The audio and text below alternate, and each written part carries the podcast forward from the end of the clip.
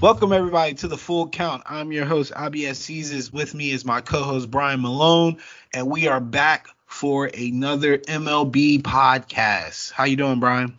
Good man. What's going on? Hey, before we start, I want to let everybody know that um, we are doing or trying to do big things here at IBN. Uh, we do now have a clubhouse. Um, if you have not seen the link, please join the clubhouse. You can look me up, Actively Lazy. Uh, the room is called IBN Game Threads. Starting in 2021 uh, for the college football and NFL season, we will be using Clubhouse for live game threads. I think it'll be a good thing, especially come basketball season. It'll definitely be huge uh, during basketball season. Also, don't forget to support our other podcasts. We have the um, Team Turnbuckle podcast, uh, the You Got a Minute Fan podcast. I do a college football podcast, which will be coming up this Thursday. Uh, we'll be talking about the ACC. We just broke down the group of five, and then also be on the lookout for our NFL podcast as well. All right, so I got all that out the way. Let's get to strike one. Strike one. Someone has to win this shit. The NL East has a new leader. It is the Philadelphia Phillies if you are looking for a way to lose a division, going two and eight in your last ten games will get it done. New York Mets. Um, well, we especially both, when especially when three of those games were against the Phillies. Yeah, and we've both been talking about this um, on the regular, and I, and I'm looking at the standings, and again, is there there just can't possibly be a worse division in baseball. The Braves run differential is plus 65, plus 65. The next closest run differential in the NL East is the Phillies at minus five, and they're up two games in the division. Somebody's got to win it. What are we doing in the NL East, Malone? Yeah, I don't even know, man, because like I, I, I want to give it to you guys. Like I think the Braves probably have the best roster. You know what I mean? In the beginning of the year, like I think everybody expected the Braves to be the best team, but then you lost arguably the best hitter in the National League. Um, and the Phillies, like Bryce Harper's looking like Bryce Harper again. Like this is the first time I've seen him have this kind of streak in four or five years, which I think uh, if he can keep this up for another month and a month, month and a half, like he he might be able to carry the Phillies to win that division. And it's not just Harper either, man. Like they they've been getting contributions from across the board, but you know, it's it's something that I just sound like a broken record, but I'll just say it again and again. If you don't have a bullpen, how serious can I take you? Like their bats are good, but they're not better than Atlanta's bats when Atlanta's bats are on, and that's even with Acuna out the game. Um, like we we can hit, man, and so it comes down to pitching, and or maybe it might just come down to clutch hits. Who knows? But I don't think anybody I, in this I, division. I can tell you right now, the, the Mets aren't getting either one. Yeah. like the Mets aren't getting pitching or clutch hitting or any type of hitting at all. Like I think the Mets, it's one too many injuries for the Mets. I mean, you look at all the injuries they had, all the guys that went down this year. Losing Degrom just really killed any momentum they really had. Um, and honestly, I don't think either of these teams are worthy of a playoff spot, man. Like it's just gonna be an embarrassment. Um, Phillies are the hottest team in the league right now, though. You got to give it to them. They've won eight in a row. I don't. Yep, nobody's even close to that right now. Eight in a row. Um, they have a date with the Los Angeles Dodgers um, tomorrow. If they come out ahead in that series, which just to give you an example, Dodgers run differential is plus 171. So yeah.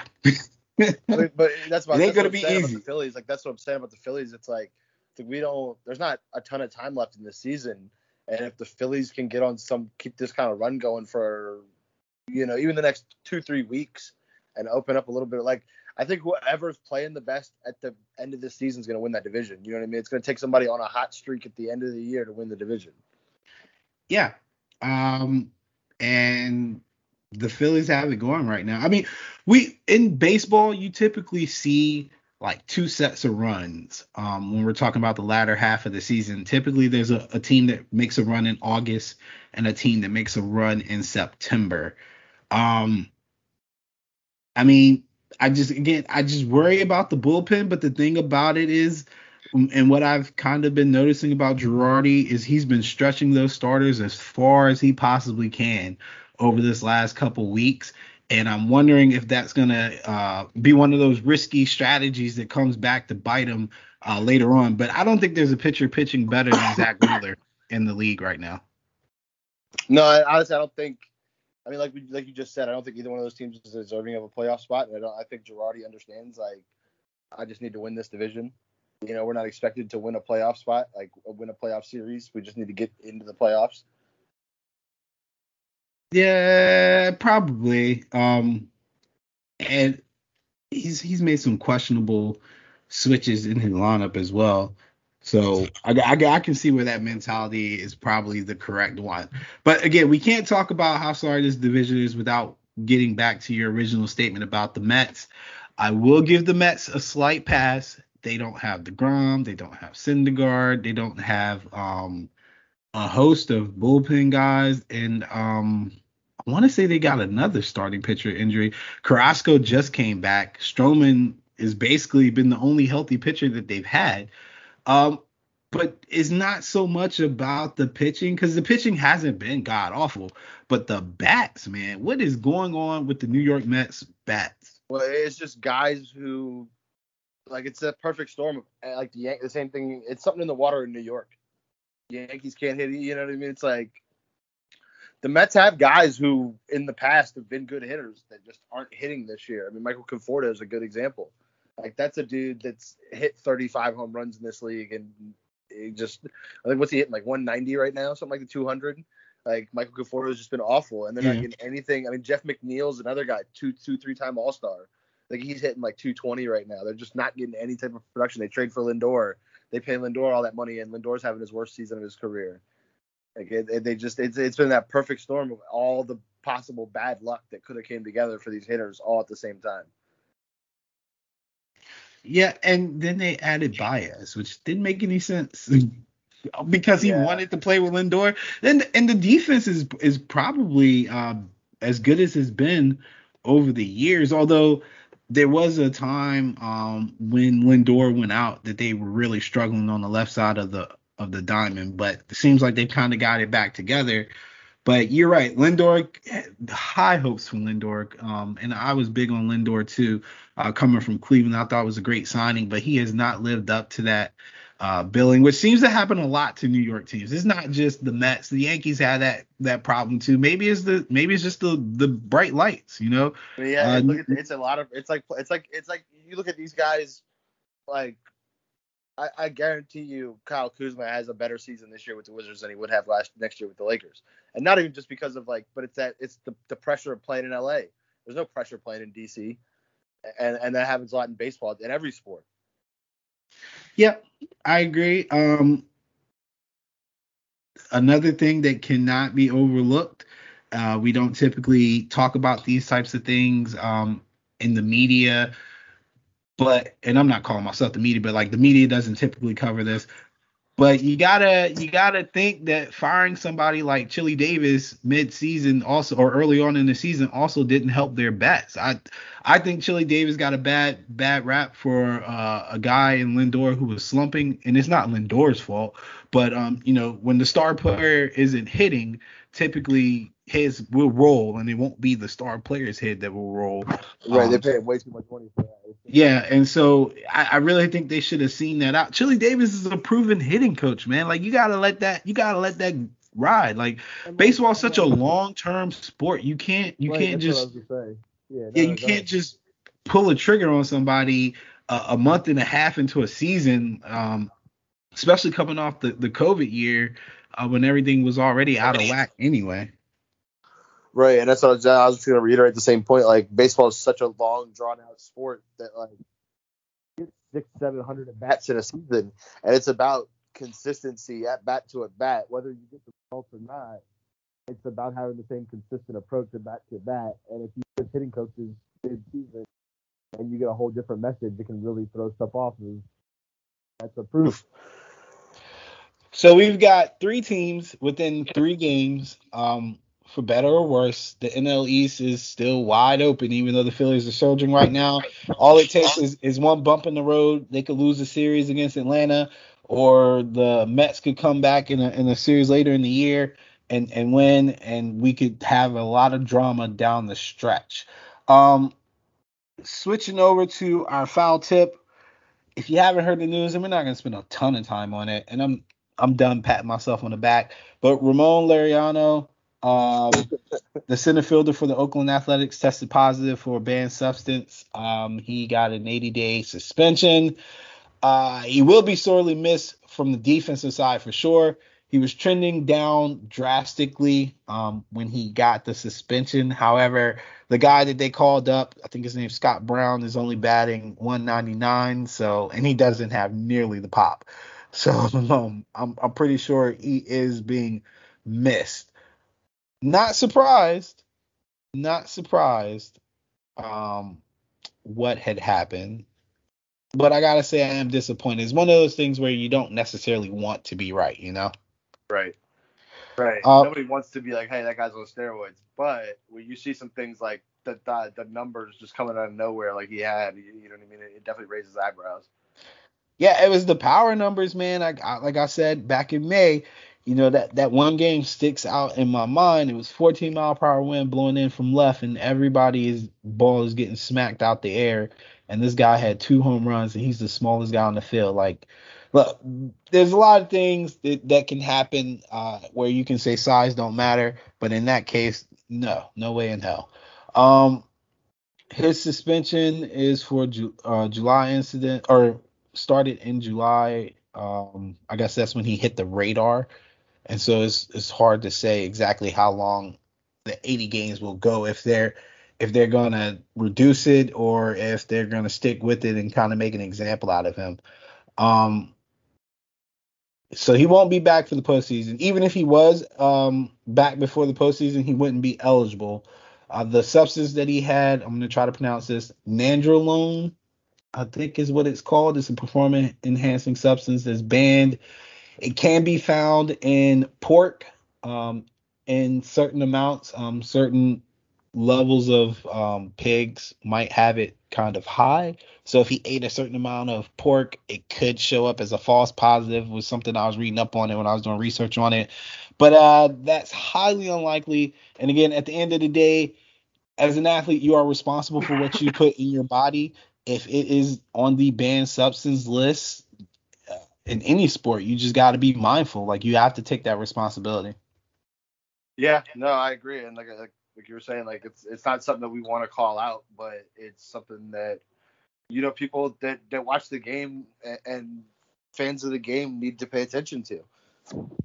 Something because yep. because I mean, like you said, when a guy can can hit a ball out 14 miles an hour, wind blowing in, and he's the smallest guy in the field, you you know something's going on. Looking at you, Altuve. No, I'm joking.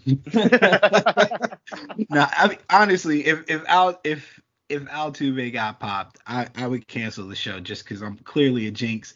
And I mean, you don't need to take steroids and know the pitch that's coming. Like that's just ridiculous. Um, switching over, so we got two strikes. Switching over to ball one. Looking at the current trends, we just talked about the Phillies, so we're not going to go over them again. Give me a team that you see right now that's trending up. Uh, I mean, I, I, like your pick from from when we did the, the that midseason show, the Toronto Blue Jays. Um, I really like that trade they made for him. Robbie Ray, like they've got a decent rotation going. Um, that lineup is as good as any lineup in the league with Vlad Guerrero and Semien and Teoscar Hernandez. Like they they've got a ton of talent, and, and it's just the Yankees and also the Rays are playing really well right now as well. But Toronto's right in that mix.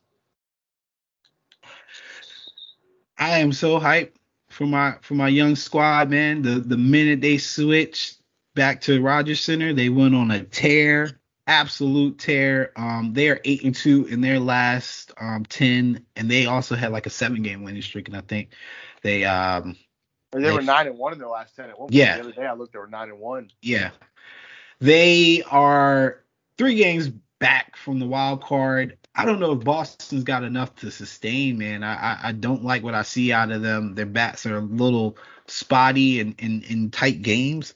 And I think, you know, the thing that's really set Boston apart over the years when the teams that we have known uh, was the clutch hitting. Uh, the two the two strikes, two outs. Like you you got these dudes pinned back. It's an 0-2 count. They fight you to 3-2, and then they somehow find a way to get the ball in play and, and score runs. That magic is kind of gone right now. So it's it's it's a bit of it's a bit of a struggle for them. Um, my team is going to be none other than the Atlanta Braves. Um, we are balling scoring runs left and right. I think some of that had to do with the fact that we we had a favorable matchup, uh, a favorable um, bat versus pitching matchup in the last series.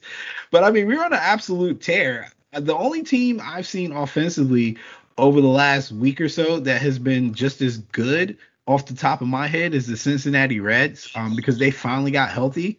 Uh, but the Reds bullpen is going to let them down. I know it, just like Atlanta's bullpen is going to let us down. But as it currently stands, both teams are seven and three in their last ten. Um, the see, the Cincinnati Reds are five and a half back, which again, it's unfortunate for some of these teams. Cincinnati Reds are 61 and 52. They're five and a half back in their division, and the leader in the in the NL East is the Phillies at 59 and 53. Right. Somebody's gonna get screwed. Like the, the Reds are a good baseball team. Yeah. The Padres are third in their division with 64 wins, and that would be good for second in just about every other division. So, or it would lead the NL East, but everybody else it'd be pretty much um, it would be pretty much at the top. Just like the Dodgers are in second place at, with 67 wins, and that would lead everybody but the Rays division. So it's one of those things where it's just unfortunate, but I have noticed that the bats are definitely heating up in Cincinnati and Atlanta It's going to make again for an awesome finish. Uh, if you want to feel not so bad for the Reds, they are only three games out of the wild card, uh, which is which is not bad at all. Uh, the Dodgers, the Dodgers at 67. Um, I, I don't think anybody's going to catch the Dodgers or the Giants. You know, like the Dodgers are starting to get healthy. I think it's, it's safe to say that one of those two teams will be a wild card team. So that last wild card spot is up for grabs. Uh, the Braves are six and a half back. I don't think we can worry about anybody underneath the Braves. Mets, the Cardinals, the Cubs. Like they're, they're no, they're not going to be anywhere near it. No, but, especially after the Cubs. Like, I mean, I don't think the Cardinals are any good either. And after the Cubs really just cleared a house like that, we definitely don't need to worry about them. So yeah, so I agree. I mean, I think yeah, it's between if Atlanta can get hot, uh, like I said, Cincinnati's a really good team, and then there's San Diego right there for that last wild card spot in the NL. Yeah, so I would say the the path for the for the Braves will obviously have to go through the division. I don't think it's realistic they would get on a run to to catch the Padres. But this this Reds team, man, with the bats that they've got coming back, they finally got Moustakas back. Um, Votto clearly has shown a power surge. He's not slowing down. He's he's getting extra base hits left and right. Uh, Nick Castellano has come back, so they are the Reds team that was so tearing Jesse the league Winker's up. legit. Like, yeah, Winker's legit. back. Yep. Yeah, they're legit. Like they're they they they've got legit bats. They can, yeah, they can they can definitely slug it. So the Padres bats have not been all that great, and I haven't checked to see if Fernando Tatis came back or not. But I mean, he's he's injury prone, man. I think we kind of got to worry about that if you're the Padres. Um, yeah, even with like just little things that are starting to pile up on him. If he goes down down this stretch, they're going to be in a lot of trouble. And and the three game a three game lead in August is nothing. Like you might as well be neck and neck. Uh, so you, you got to get some distance between you. You're in the division with the Dodgers and, and Giants. It's absolutely uh, imperative that we yeah. you know, that we you know or that they uh, get it together. Yeah, I mean, well, the, the, only oh, other team, the only other team really out there that we haven't really talked about that's playing really well right now is Oakland. But, oh, but yeah. we talked about Laureano, but we haven't talked about the A's as a whole. But like, it's one of those weird Oakland A's teams. Like, like it's one of those weird teams that you look at it, you're like, how is this team playing this well? How are they going to make the playoffs? Um, like Matt Chapman struck out like 160 times already. something ridiculous like that. But Matt Olson's uh, like just tearing the cover off the ball. Uh, they still got Jed Lowrie, you know, playing decent. Like, but it's their pitching. I mean, they, you look at their you look at their pitching right now. They got four guys that are sub three three and a half ERA in their starting rotation. Yeah, um, the the thing about the Athletics, it's just they're one of those teams that that money ball thing is still there. Like you, even with Chapman just absolutely looking terrible, uh, you just have to kind of be weary of the fact that they still have a roster of guys who, in certain situations when certain conditions are met, that 190 220 turns into like 285 to 315, you know, and and they all got pop up and down. So they they actually they're actually a team too that had a lot of bullpen injuries early on in the season. Um, but I I don't think even their organization realized the pitching depth that they that that excuse me that they potentially had uh, because they they've dealt with some injuries themselves, but you wouldn't really know because they've called up guys who who just have been so good that they can't really send them back down, uh, which is a good problem to have. The worst whip for a starting pitcher on this team is one two six. Yeah. That's like if we're if we're being honest, if it wasn't for the Rays, you, people would probably be talking about Oakland's pitching staff. Yeah, I mean these guys are are I mean these guys are killing it. Like their pitching staff is really incredible, but it's a bunch of it's the same thing we talked about with the Giants and we talk about with the Rays all the time. It's it's they're developing these arms that other teams couldn't develop. Like their development system is just so much better than, than most of the leagues. And what we have in that division is somewhat of a, a budding rivalry in the Athletics and Astros because you can kind of see when they play each other, the Athletics are not scared of the Astros. The Astros smack the rest of their division, but Oakland comes to play when they play the Astros. Um, and that could come into play when you've got two games between and, you. And the other thing about Oakland is they're they're they play incredible defense. Like, yeah. Like taking Laureano out of center field is going to hurt them a little bit, but I guarantee mm-hmm. you whoever they replace him with can can defend really well as well. Like that's one of the things that Oakland has always been about is they they play really good defense. Yeah, and um Chapman Chapman uh nothing's wrong with his glove. We I can guarantee that.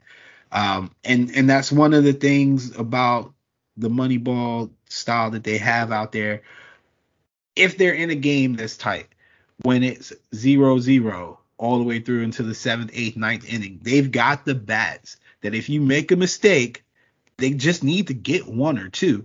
And then and then if you're in a situation where uh, you got guys who walk people, that makes this team even more dangerous because with runners in scoring position again, I would I would yeah, I mean, I'm looking at these on base percentages and they that's the other thing like they make smart moves like at the trade yeah. deadline they picked up Starling Marte He's got mm-hmm. a 415 on base percentage.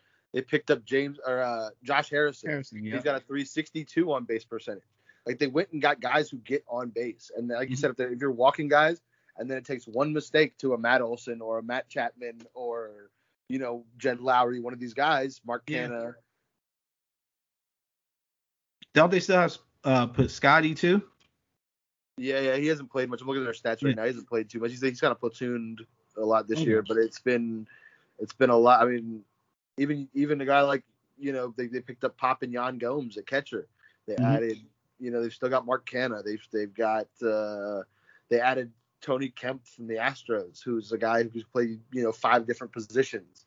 So they they're like you said they they still got a lot of that money ball in them where they're very specific with who they trade for and who they pick up and they get these guys for a specific condition or a specific reason and they do that job very very well. Yeah, and I, I mean, there's there's not much else I can say. Uh, I don't, and I don't want people to think we're just heaping praise on them. But these are the types of things that really define a team's like final third of their season. You know what you do at the trade deadline when you've already got a, a solid core. Um, and all things considered, I think the Athletics went about it the right way. Um, and like you said, they've got a like even Harrison. Harrison is a utility guy. Like he could play outfield, he could play infield. Yep. Um, and, and, he's a hustle guy. So yep. wherever you put him, he's going to. Starling Marte as well. I mean, Starling Marte yeah. is another hustle guy as well. Like they, they added guys who play hard and can play multiple positions, and that's yeah, that's it's it's just it's it's one of those things when you when you're looking at it. This is the way that the small market teams succeed in baseball.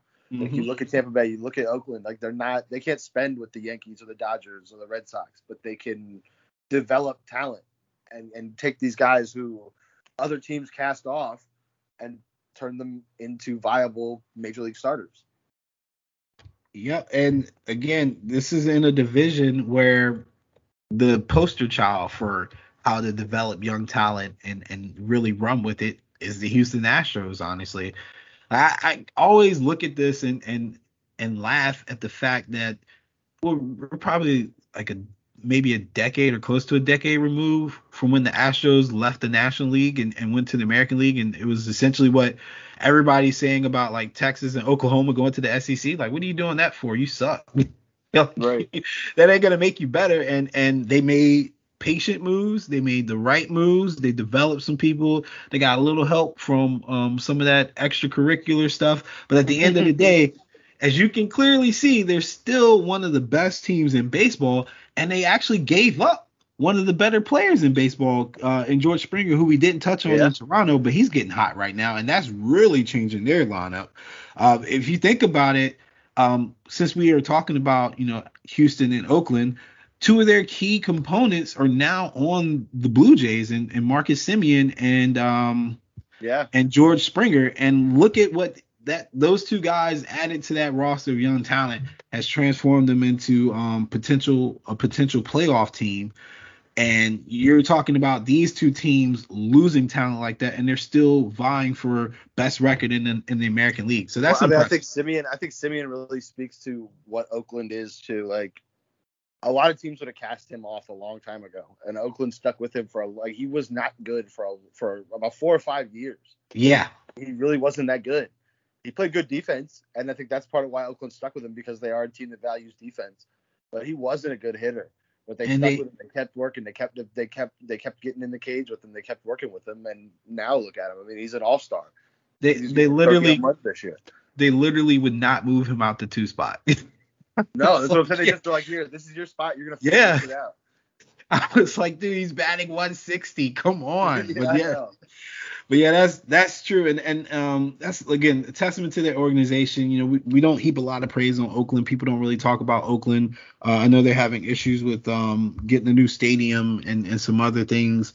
Uh, the bureaucracy of, of professional sports is getting in the way of, of what is really symbolic of the city uh, and a, a staple of I think the community. Like the Oakland Athletics are are a symbol of baseball in that area. Um, and I think they're well respected by the the few fans that still show up to the games. It still looks like it's one of the more livelier stadiums. I mean, I think as they should be. Like they've really proven over the course of the last 40 or 50 years that they're a team that can compete with these big market teams, even though they're in a small market. Because I mean, you even go look back at the 70s and the 80s and the 90s. Like the A's were good, and they've been yeah. good. Yeah. So ball two trending down team. So we talked about trending up. Who's trending down? Also, uh, I guess it's only fair to give a little recognition because I'm a Yankee basher. Yankees are balling right now. They're winning games. They're eight and two in their last ten as well. I don't know how you're 11 games over 500 with such a trash offense, but they're I mean, getting it done. The thing is, the offense is the offense has played better since we made those deals because Rizzo and Gallo really shored up like the holes in that lineup. Yeah, and they also walk and get on base. So right. that so does like you had like like Luke Voit's been out for the year, and left field has been a huge problem for them. Like that that third outfielder, you know, I mean, finding that third outfielder has been a huge problem. It's in Clint Frazier and Andujar and these guys who just haven't produced the way that they needed somebody to produce. So like getting them out of the lineup and adding somebody who's going to get on base has been a, been been the biggest difference in the last ten games. Didn't y'all put Giancarlo in the outfield not too long ago? Yeah, yeah, they they, they run him out there every once in a while. Man, y'all struggling, man. Get out. I see that, man. I be like, yo, get off my get off my TV, man. Get off my TV. Um, but trending down, we talked about the Mets um, as one of the teams that were in a position to to be uh, a division leader, and they are going backwards really fast. What other team do you see trending down right now? Uh, I mean, only because I'm a Yankees fan, the Boston Red Sox. I know that I mean, makes you happy. It does. It really does. the two and eight in their last ten games. It really does. I mean, I, I didn't think they were that good at the beginning of the year, and so this this definitely really makes me happy. Yeah, I, again, I haven't put a lot of eye time on the on the Red Sox. Um, they, they again, they're just not the teams I'm used to seeing, you know. Um, but I am a little surprised that that they're going backwards like this um, at this particular time. I guess I guess some of it could, could be attributed to what I said about the, the clutch hitting because I mean they're losing they, they, they lost the last four series in a row. Two of them to the Blue Jays, one to the Rays, and then the, the worst one of all, they lost a series to the Tigers. Yeah, and that was the one I was gonna say that worried me was the series to the Tigers. The the the Blue Jays and the Rays. I mean, I think they had the Rays first, and then they went to the Blue Jays. So they were already, and they caught the top end of the Blue Jays. Um, well, they got the Blue Jays pitches. first. They got the oh, Blue Jays first. Right. Then they got Tampa Bay. Then they got then they went to Detroit. And then they just played Toronto again, and now they're back in Tampa Bay. I was gonna say they caught the top end on, on, one of those series. They caught the top end of of the Blue Jays pitching staff. They got Ray, they got Ryu, and they got Berrios in like the same like three day swing. And I think two of those games were were doubleheader. So they they definitely didn't catch any um any breaks in that particular series. So it has been tough. Excuse me, it has been tough. They are my team that's trending down as well. A little concerned. Um, I guess honorable mention would be the San Diego Padres, just because they're they're five and five in their last ten. They just there's a lot of talent on that team, but they just don't have the wow that I expected from from that roster. And then even before the trade deadline ended, there was talks of them moving um, away from Hosmer, which I think would be a mistake uh, because they need they need somebody in that dugout or in that clubhouse that knows how to win games uh, in the postseason and knows how to win games in the postseason as a huge underdog because they will be. Um, yeah. And I and I know they've got the fire to do it because you know they battled last year and they always battle against the Dodgers, but you still need somebody to be level headed. And I think Haas is level headed. Um, he's been there before. You know that that time with the Royals, they were constantly um, unappreciated and underrated, and they still found ways to win games. So um, I, I think for me the, the biggest disappointment in San Diego is Manny Machado, and like he's not even playing bad, but like it's the same kind of thing with Bryce Harper for a while, where it's like you're not even close to the best player in the league, and you're getting paid you know more more money than any almost anybody, and it's not his fault. I'm not, you know, I mean, it's not Manny Machado's fault. He signed the contract that was given to him, and and I understand why San Diego did it as well because you know they've been down for so long. Like they had to show other guys that they were willing to spend money and they wanted to win. But like that contract is he's not performing anywhere close to that contract. And I think that is that also hurts them as well. I'm gonna act like you ain't just low key try to disrespect my man Manny Machado, okay? Um, now I mean the the contract he was never gonna live up to that, man. You know, I just and then having Tatis next to him just kind of overshadows him anyway because Tatis is, is obviously better and younger, and it just kind of leaves a like sour taste good. in a lot you of fans' mouths. Good player, like it's not like he's not a good player. He's still a really good player. But like you said, Tatis is overshadowing. Tatis is a better player who overshadows him, plays next to him, and he makes like the he's like the third or fourth highest paid player in the league and yeah. I don't think anybody would have him in their top five players in the league. Defense wins baseball.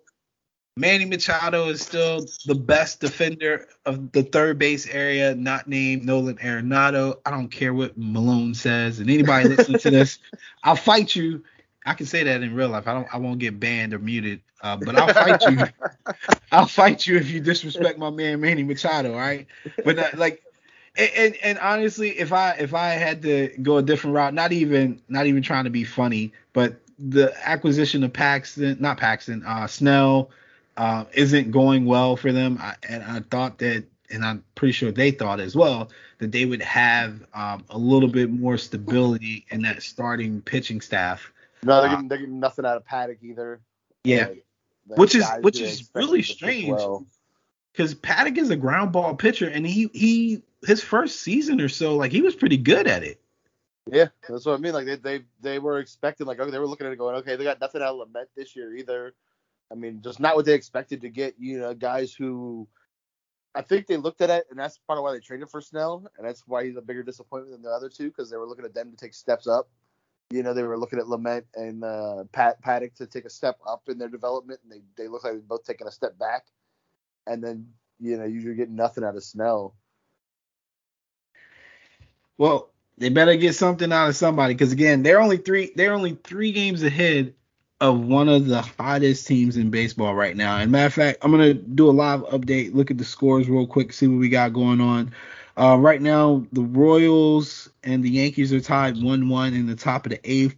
The White Sox are pretty much on cruise control, destroying the Twins, um, up 11 to one, and the Padres are tied 1-1 with the Marlins in the second.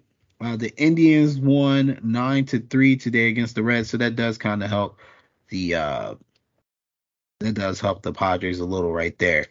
Um, that Yankee game looks to be interesting too. Um, the young man that the Royals pitched out today has some like live stuff. He just walks people. So I mean, I from a gambling perspective, I just took the under because I, I was like the Yankees don't hit anything. He's got good stuff. They'll swing at everything pretty much too. So um, he's gonna, you know, he's at home. It's a warm night. It should be easier for him to to find the strike zone.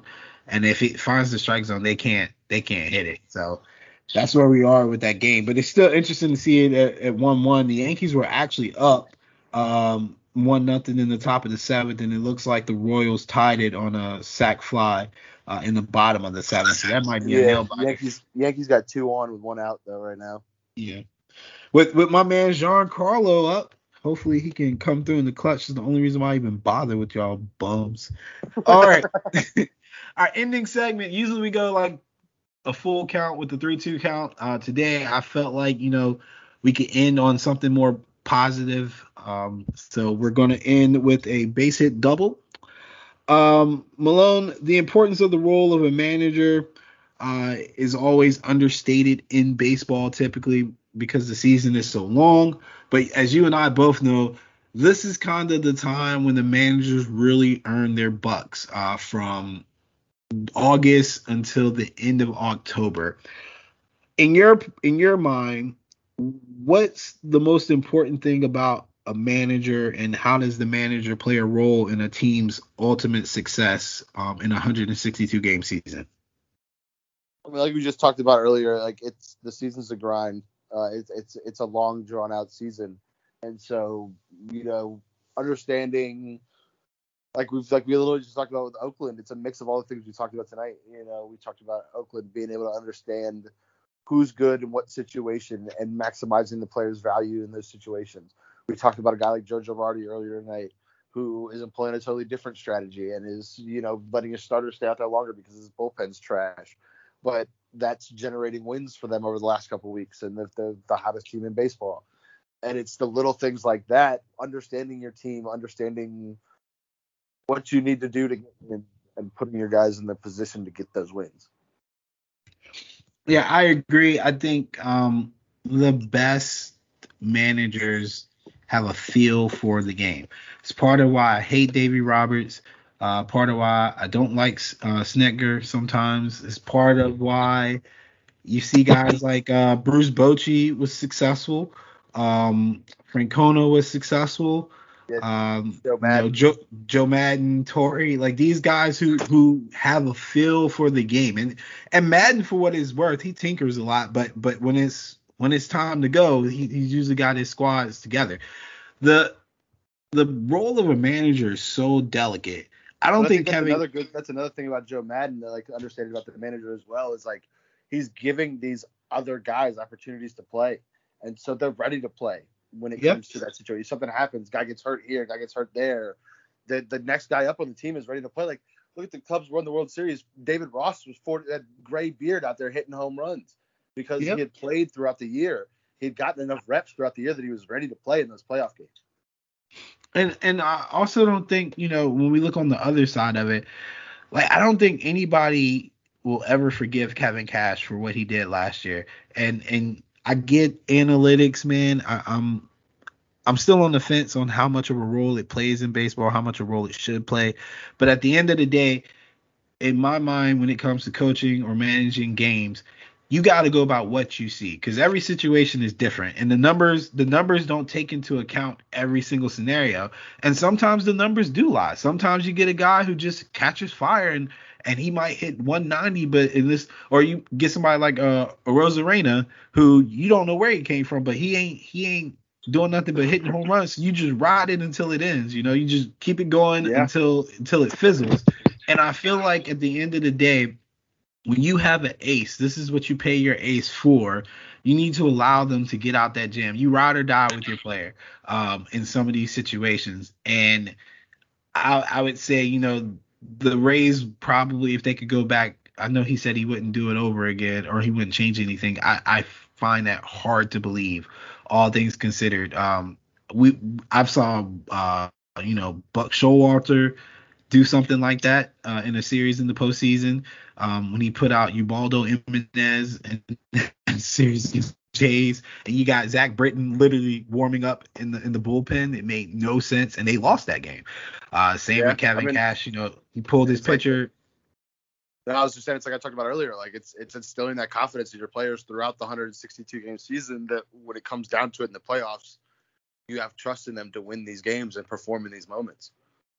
Yeah. So you you gotta you got to have a feel for the game and and at some point just say screw the numbers go with what you know but again this this if you like x's and o's or strategy this is kind of the time of, of the year where baseball gets a little bit more interesting for the people who who just like to see the the battle of the minds okay um, so keep that in mind when you're watching some of these games because again we're kind of at that point in the season where you don't need to be watching the the Marlins playing the the Pirates. Like it's a pointless game. Okay, you need to be watching the Dodgers. You need to be watching the Padres. You need to be watching the Braves, the Reds, the Giants, the Brewers, the Phillies, um, the Yankees, the Red Sox, the Athletics, the Rays, the White Sox, and Houston. Actually, you don't even need to watch the White Sox, but the Astros.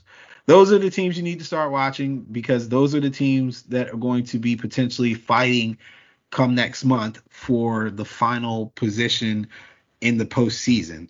All right. So, um, is there anything we didn't cover, Malone, that you wanted to cover? Um, no, nah, I think we got to pretty much everything we wanted to talk about this week. All right.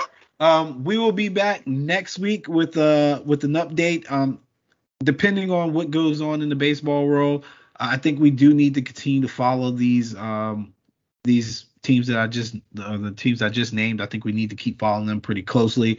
But um, next week, I think we'll we'll kind of work towards trying to predict what the standings will look like at the end of August. I think that'll be a, a interesting episode to see if we kind of come up with the same thing. Because I boldly predicted that the Blue Jays would overtake the Tampa Bay Rays by the end of the season. They are currently about eight games back. but they're trying. It's just the the Rays keep winning. If the Rays could yeah, go two and eight, are winning too. Like it, yeah, like, if the Rays could go, yeah, if the Rays could go two and eight, we might see something. But again, we'll we'll try to work through the standings. Again, we've got teams like Boston is is going backwards, and the and the Yankees and the Rays. I mean, the Yankees and Blue Jays are going forward. And it could be that with you know within the next week we have another player in, in, in the mix with a team like the Mariners who could catch on fire and and hit about 63 64 games by the time we get on to our next episode and that will make things even more interesting. So for the full count, I almost said backdoor cover again. for the full count, I'm your host IBS Jesus and my co-host Brian Malone and we're signing off.